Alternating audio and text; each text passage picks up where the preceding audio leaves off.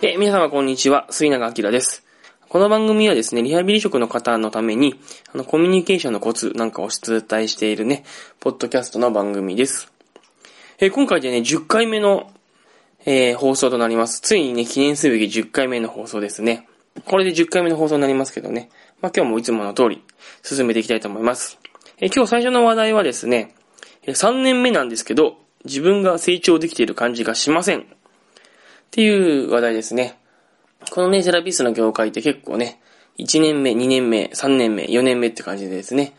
まあ、だいたい5年目ぐらいまではですね、何年目だからって感じでこう、自分の経験年数を数えたりする。まあ、そんな傾向があるかと思うんですけども、まあ、最近、先日ですね、職場の後輩にですね、昨3年目なんだけども、自分が全然成長できてる感じがしないんですと。いうような相談を受けまして、今日はね、このことについて考えてみたいと思います。まあ確かにね、経験年数を追うたびにね、その経験年数分自分が成長できてるのかどうなのかっていうのはね、結構気になる話題ですよね。私自身もね、3年目ぐらいの時ってのは本当に3年経験したけど、それだけのものが自分に備わ備わっているのかなっていうことを、よくこう、感じてね、不安になったりしてましたしね。今は10年目ですけどね、まあ、10年働いただけのものって何があるのかなっていうことを考えて、たまにね、不安になったりとかね、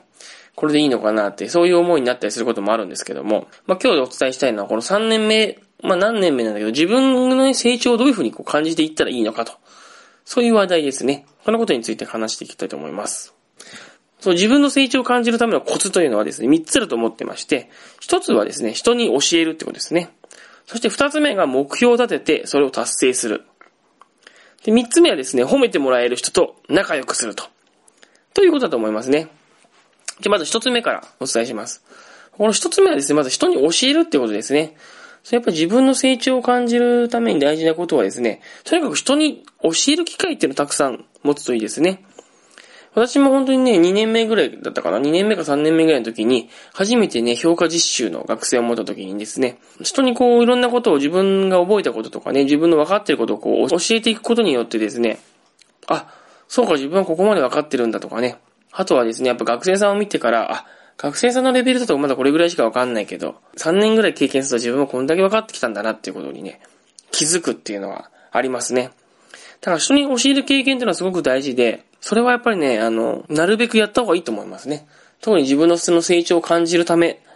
自分の成長を感じるためにもね、人に教えられる機会があるんだったらね、どんどん率先して人に教えていくってことをやっていくといいと思います。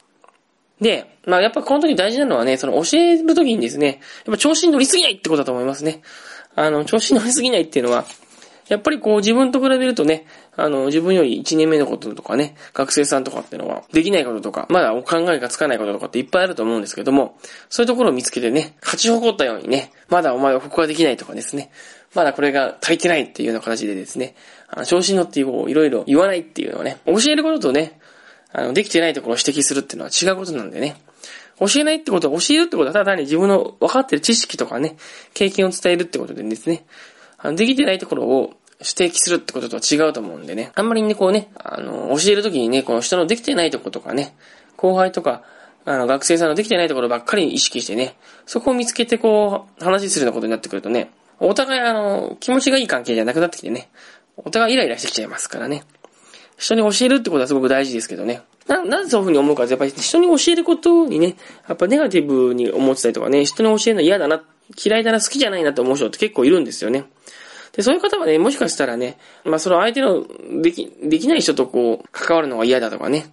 そのできない人のできないところを探していくのが嫌だとかね、なんかそういう思いが持ってる人とかいたりしますよね。なんか教えるって言われても教えるなんてそんな自分は大したもの持ってないので、大したことを学んでるわけじゃないので、そんなね、人のできないことを指摘するなんてそういうことはできませんってね、そう思ってたりする人もいるんですけど、別に人に教えるってことはね、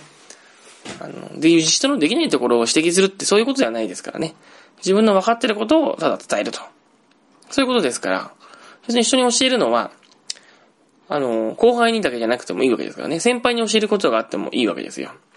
先輩にだってね、あの、自分の分かってることがあれば、それを伝えるってことを教えることになりますんでね。なんで、まあ、教えることに苦手意識とかね、ネガティブな感情とか感覚持ってる方はですね、ちょっとそういうふうに考え直してみてもらえればいいかと思うんですよね。で、やっぱ教えていくとね、そういうふうにね、あ、自分はここまで勉強したんだな、自分はここまで学んだんだな、自分はここまで経験したんだなっていうことがですね、教えることによって整理されてくると。私のこのポッドキャストの配信もそうですね。私もこのポッドキャストの配信して、ボイスレコーダーの前で話をしていくことによって、あ、そうか、自分は今ここまで分かってきてるな。自分はここまで考えてるな。自分はここまで経験してきたんだなっていうことがですね、やっぱり伝えていくことによって分かってくると。そういうのがありますんでね、人に教えることを意識すると、自分の成長を感じられると思います。それでですね、まだ自分は本当に本当に新人で、あの、自分はまだまだ本当に本当に新人でですね、人に教えられるほどのものはないよと思う方もいらっしゃるかもしれませんね。1年目の方とか学生さんとか。そういう方はですね、ぜひね、常にですね、その、3年後の自分、5年後の自分ってのを意識してですね、今の課題に取り組むといいですね。今なんか大きな課題があるとかね、今目の前にある課題についてですね、自分が3年後とか5年後になってね、その課題を解決したとしたら、今の自分にどんな風に教えるんだろうかっていうね、そういうこう視野を持ってですね、働くといいと思います。常に2人の自分を持っておくってことですね。2人の自分っていうのは今の自分とですね、3年後、5年後、今の課題を解決した自分っていう、その2つの自分ですね。で、常に今の課題に取り組みながらも、もしこの課題を解決したとしたら、このことを人にどういうふうに教えていくだろうか、どういうふうに人に伝えていくだろうか、どんなふうに指導していくだろうか、そういうふうに考えていくわけです。例えば今の私だったらね、職場の後輩がなかなかうまく育たないとかね、そういう悩みがあったと、あるとします。ね。今の私はね、職場の後輩がもう少しうまく育つといいなというふうに思って悩んでるわけですね。で、その時に、今より3年後とか5年後、この、私のこの職場の後輩がうまく育たないっていう、この悩みを、もう解決したとするね、解決した3年後とか5年後の自分っていうのを想像するわけです。で、その3年後とか5年後にですね、この悩みを解決した自分が、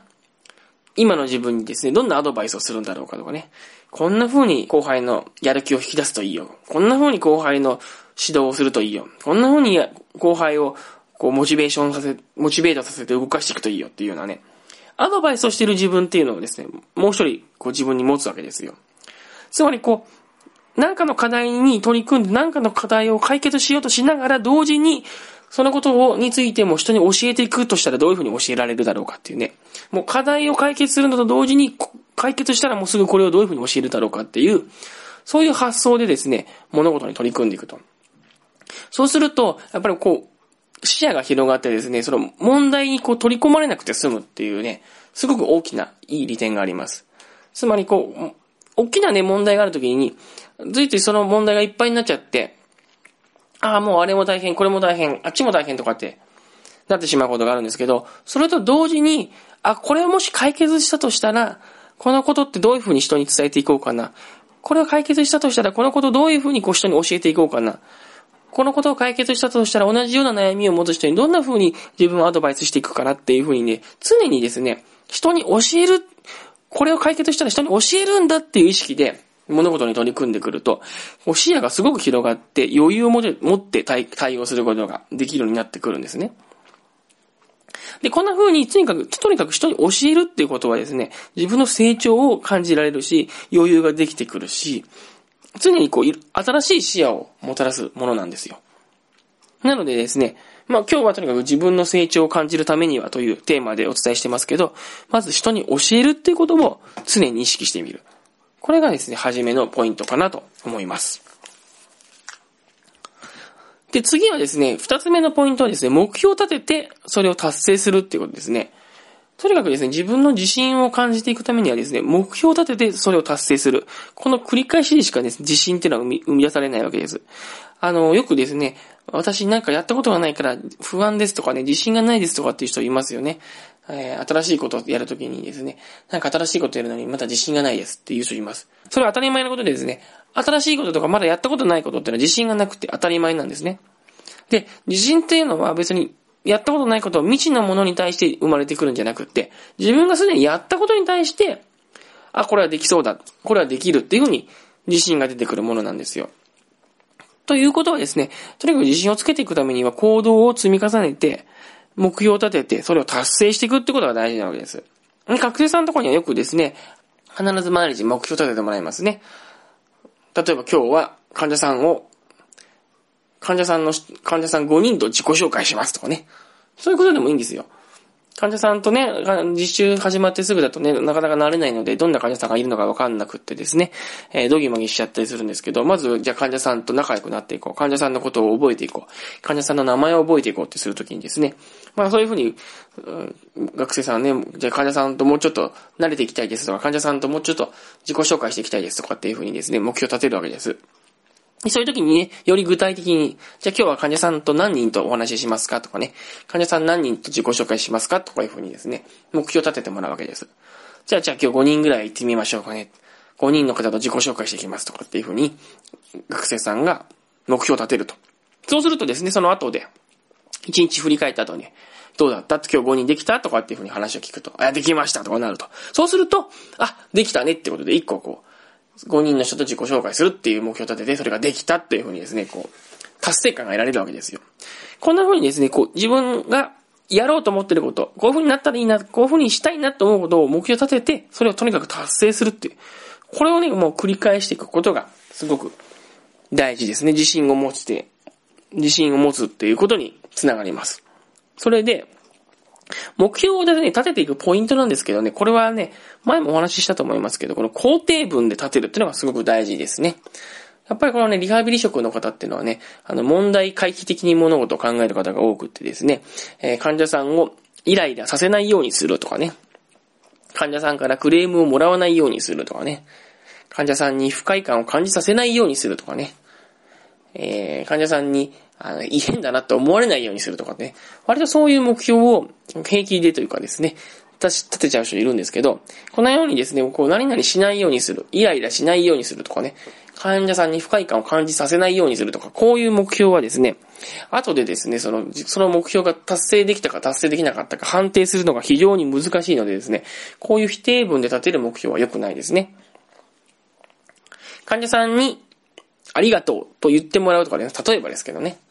患者さんに笑顔で接するとかですね。例えば、あるリハビリの、新しいリハビリのプロジェクトを考えるとかね。まだ誰もやったことがないリハビリをやってみるとかね。何かの病院でイベントを計画するとかですね。このようにですね、やり終わった後に、ちゃんと目標が達成できたなっていうのを確認できるようなものの方がいいですね。今言ったように病院でイベントを企画するであれば企画をして実際に実行した時点で目標達成だということになるわけですよ。新しいリハビリのプログラムをやってみるっていうのも、新しいリハビリのプログラムをやってみた時点で目標達成ということになるわけですね。とにかく目標を立てるときは、目標を達成したとしたらどうなっているかなということを想像して、ちゃんと自分が立てた目標が達成できたか、そうじゃなかったか、それをしなかったかね、達成したか、それをしなかったかっていう、そのことがですね、判別できるようにですね、目標を立てることがすごく大事です。そういうふうに目標を立てるからこそ、自分のやった行動が、ああ、これうまくいったなとか、できたなとか、できなかったなってことが、後で振り返られることができるわけですね。なんでとにかくね、目標を立てて達成するってことをやるといいですね。ところがね、やっぱりこの目標を立てて達成するって言っても、この目標をね、こう聞いてくれる人とかっていうのがね、案外いないんですよね。今日の目標はこれでいこうとかね。これ結構この習慣みたいなもんなんで、毎日今日の目標はこういう風にしようとかね、この1ヶ月にはこういう風にしようとかね、この1年の目標はこうしようってことって、まあ、結構ね、あの、聞いてくれない方、聞いてくれるっていうか、き、そういうことを話したりとか、そういうことを聞く職場って結構ないのでですね、これは結構あれですね、そういう人間関係づくりが大事だと思いますね。お互いに、今日の目標はこうなんだよとか、今月の目標はこういう風にしようと思ってるんだとか、1年間の目標はこういうふうにしようと思ってるんだよとかいうことを、あの、話し合えるね、仲間を作っていくっていうのはね、すごく大事じゃないかなと思いますね。あの、一人でコツコツ働いてると、やっぱりね、その、職場っていうのはその課題だったりとかね、問題点とかね、今こういう課題をうちの職場は抱えています。今こんな問題を抱えていますっていうことについて話し合うことはあるかもしれませんけど、あの、今、私はこういう目標を立てて今月やってきます。私はこういう目標を立てて、この1年間やってきますっていう風に、あの、自分の目標を話してですね、自分の目標を話して、えー、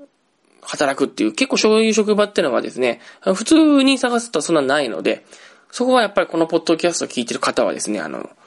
ぜひ心がけていただいてですね、目標を語り合うっていう、そういう人間関係づくりをですね、ぜひやっていただきたいなと思いますね。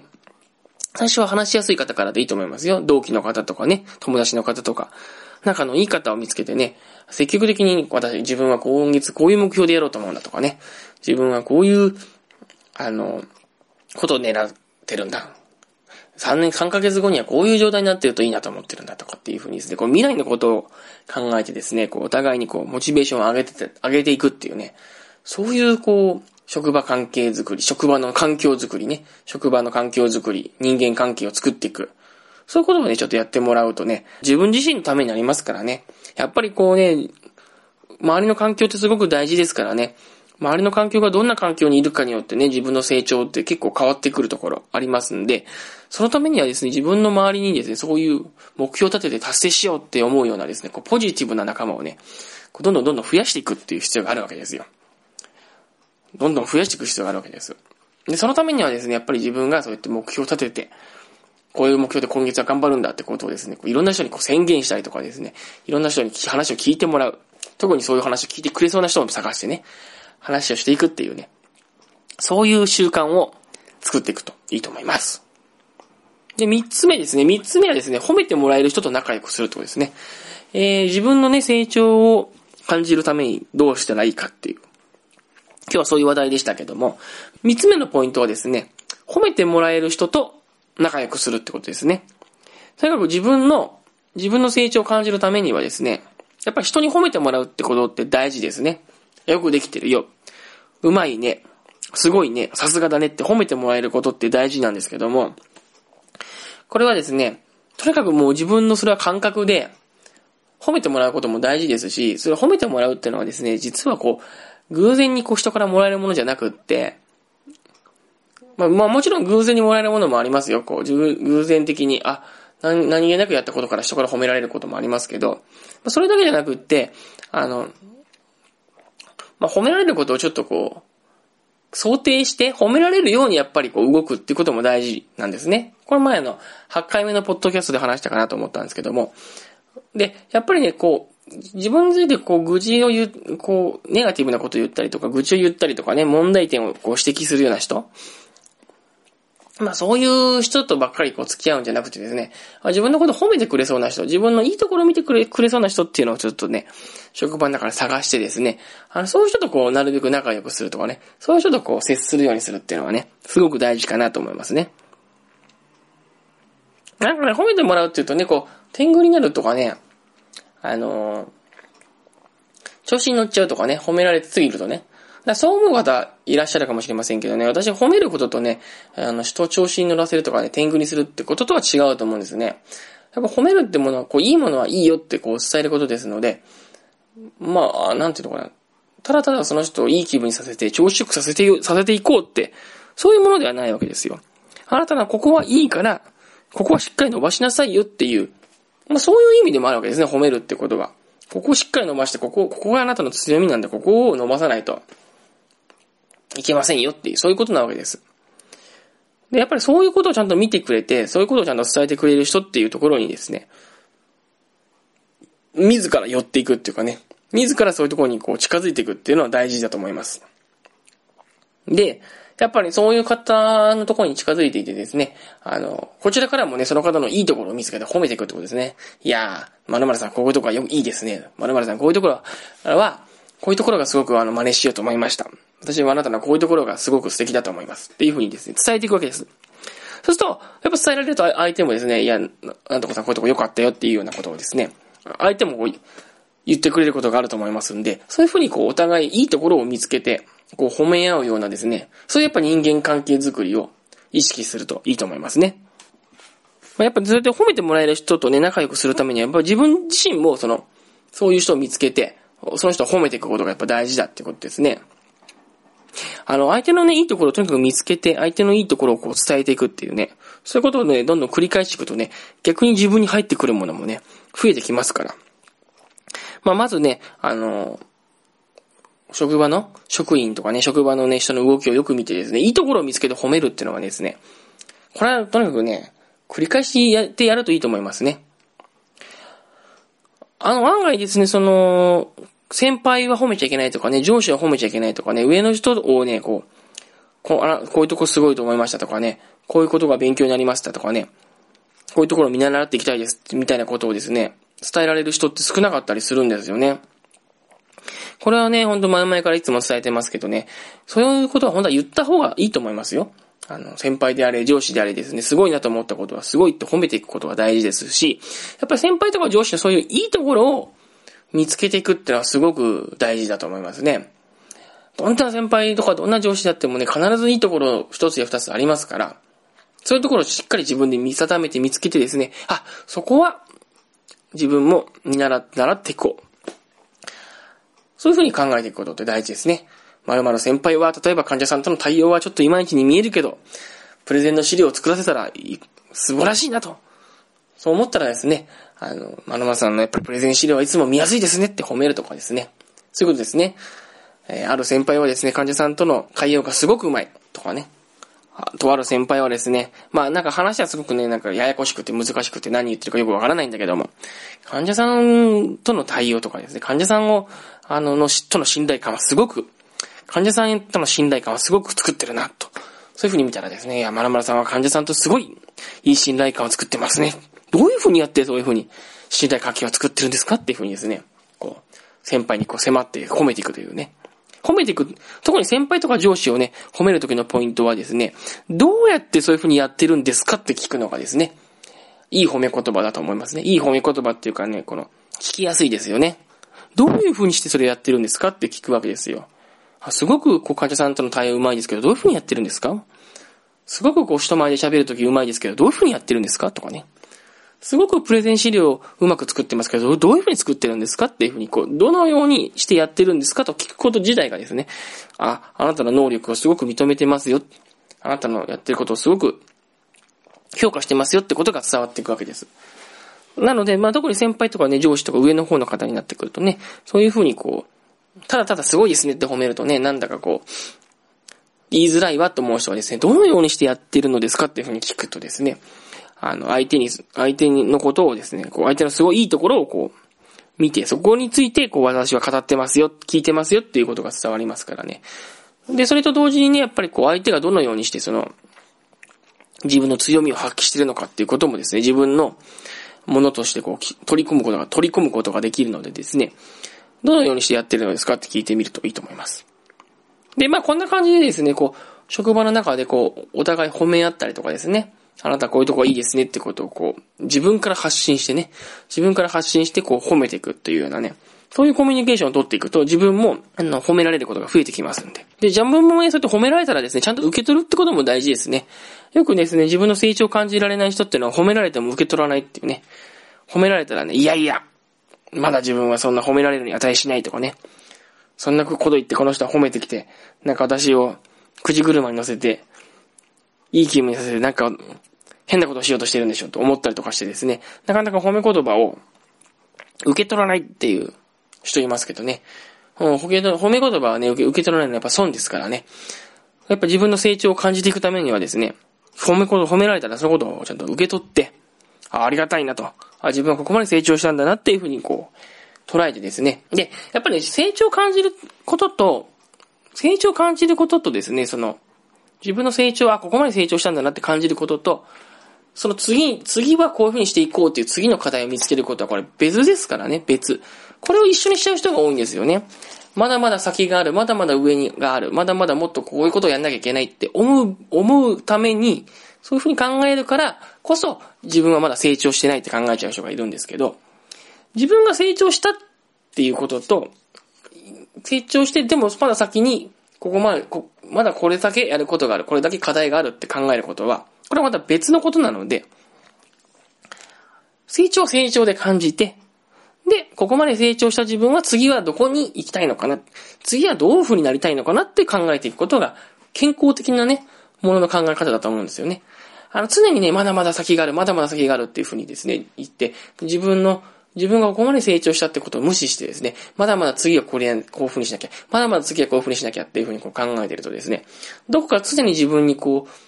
う、なんていうのかな。こう、欠乏感とかね、満たされない感じとかね、自分はまだまだダメなんだっていう、こう、常に自分のこう、不全感みたいなものを感じて、前にこう、どんどんどんどん突き進む感じなのでですね、あの、なんか若いうちはいいかもしれないですけどね、だんだんだんだんこう、苦しくなってきたんですね、自分自身がね。で、そういうタイプの成長の仕方っていうのはですね、だんだん自分が追い込まれてきちゃって苦しくなってきちゃうんで、それはあんまりお勧めしないですね。やっぱりこう自分はここまで成長しました。でその上で、今次はこういう風になりたい。次はこういう風になりたいっていう風にこう考えていく。ここを分けていくってことですね。自分はここまで成長したっていうことと、次はこういう風になりたいっていうこととはですね、これ分けて考えていくっていうのは、すごく大事なことだなと思います。なのでね、ぜひ皆さんもね、そういう風に考えてもらえればいいんじゃないかなと思います。ということで3番目のコツはね、褒めてもらえる人と、なるべく仲良くして褒め合う関係を作っていくということですね。そんな感じでですね、今日はですね、えー、3年目なんですけど、自分が成長できている感じがしません。ということをですね、テーマにしてね、お話ししました。でですね、自分の成長を感じるコツとしてはですね、一つ目は人に教える。ね、人に教えること。二つ目は目標を立ててそれを達成する。三つ目は褒めてもらえる人と仲良くすると。この3点ですと。そういうようなお話でした。はい。ですのでね、まあ自分の成長を感じたいと。このポッドキャストを聞いていただい聞いていただいてですね、そう思っていただいて、まあ自分の成長を感じたいと思っていただいて、まあなんかね、今日のポッドキャストを聞いてできることがあれば、やってもらえればなと思います。はい。そんなわけでですね、今日のポッドキャストはこの辺で終わりにしていきたいと思います。えーとですね、次回の配信は8月の9日とね、8月の23日ですね。えー、ついにね、10回の、10回目の放送が終わりましてね、まあ、一段落というか、1個来たなって感じですね。今ですね、あの、ポッドキャストの読者さん限定でですね、特典音声の配信というのをやっておりまして、で、これが7月末までの配信になってるんですね。6月の10日にね、私がやったセミナーの、やる気を出すコミュニケーションっていう、そういうセミナーやったんですけど、その時のね、音声と、その時の資料がですね、無料で聞けるようになって、無料で見れるようになってますんで、聞けて見れるようになってますんでね、ぜひですね、聞いていただければなと思います。ポッドキャスト聞いていただいてね、その感想一言でもいいのでね、どんなことでも、些細なことでもいいので、書いていただいて、それであの、メールアドレスを送っていただければですね、その時のセミナーの音声とですね、資料をね、お送りする形になってますんで、ぜひね、この7月末まででもうあと何日かしかないのでですね、まだ聞いてない方はダウンロードして聞いていただければなと思います。あの、リハビリコミュニケーション研究所のね、ホームページのトップページにも載ってますしね、このポッドキャストのね、ブログの、ブログにも載ってますんでね、あの、ぜひ聞いてもらえればいいかなと思います。あの、セミナーのね、様子をね、そのまま撮ってるものなんでね、なんかまあ、うち、私がどんなセミナーやってるかとかね、どんな雰囲気なのかっていうこともわかる、わかると思いますしね、まあ、聞いてるうちにやる気が出てくるような内容になっておりますんでね、ぜひ聞いてもらえればなと思います。あとはですね、あの、9月の27日にね、新しくセミナーをまた企画いたしました。えー、自分も患者さんも元気になるコミュニケーションというね、そういうセミナーですね。今回はね、あの、自分と患者さんの元気っていうのをテーマにしてですね、まあ、どういう風にしたらですね、セラピスト自身がこう元気になって、その元気になったエネルギーでですね、患者さんも元気にしていくかっていう、なんかそんなテーマですね。やっぱりね、それでセラピスト自身が元気になっていくためにはですね、やっぱ自分は何を大切にしているのかっていうですね、そういうセラピストとして大事にしていることとかね、セラピストとして自分はどんな人間でいたいのかっていうね、そういうことをこう、掘り下げて聞いていく。そういうことをこう、自分自身で分かっていく必要があるっていうね。そういうことなんですけど、そういうことについてのセミナーをやっていきます。私がね、すでに日頃お伝えしている NLP っていうね、心理学があるの考え方があるんですけど、その NLP っていう心理学の中のね、ニューロロジカルレベルっていうですね、そういう概念がありまして、ニューロロジカルレベル。まあそれはですね、まあ自分自身について自分はどういう環境にいて、どんな行動をとっていて、そしてどんな能力を発揮しているのか。そんな自分はどんな信念や価値観を持っていて、そしてそんな自分はどんな人なのかっていうね、そういうことについてですね、環境、行動、能力、信念価値観、自己認識っていうですね、この5つの領域についてですね、5つの領域について自分はどんな風に今考えているんだろうか、感じているんだろうかってことをこう聞いていってですね、この5つの領域に、の、こう、統一感を出していくっていうね。まあ、大体そんな感じの考え方なんですけど、まあ、この考え方を応用してですね、まあ、セラピスト自身が自分はどんな人でいて、どんなことを大事にしている、そんな人間なのかと。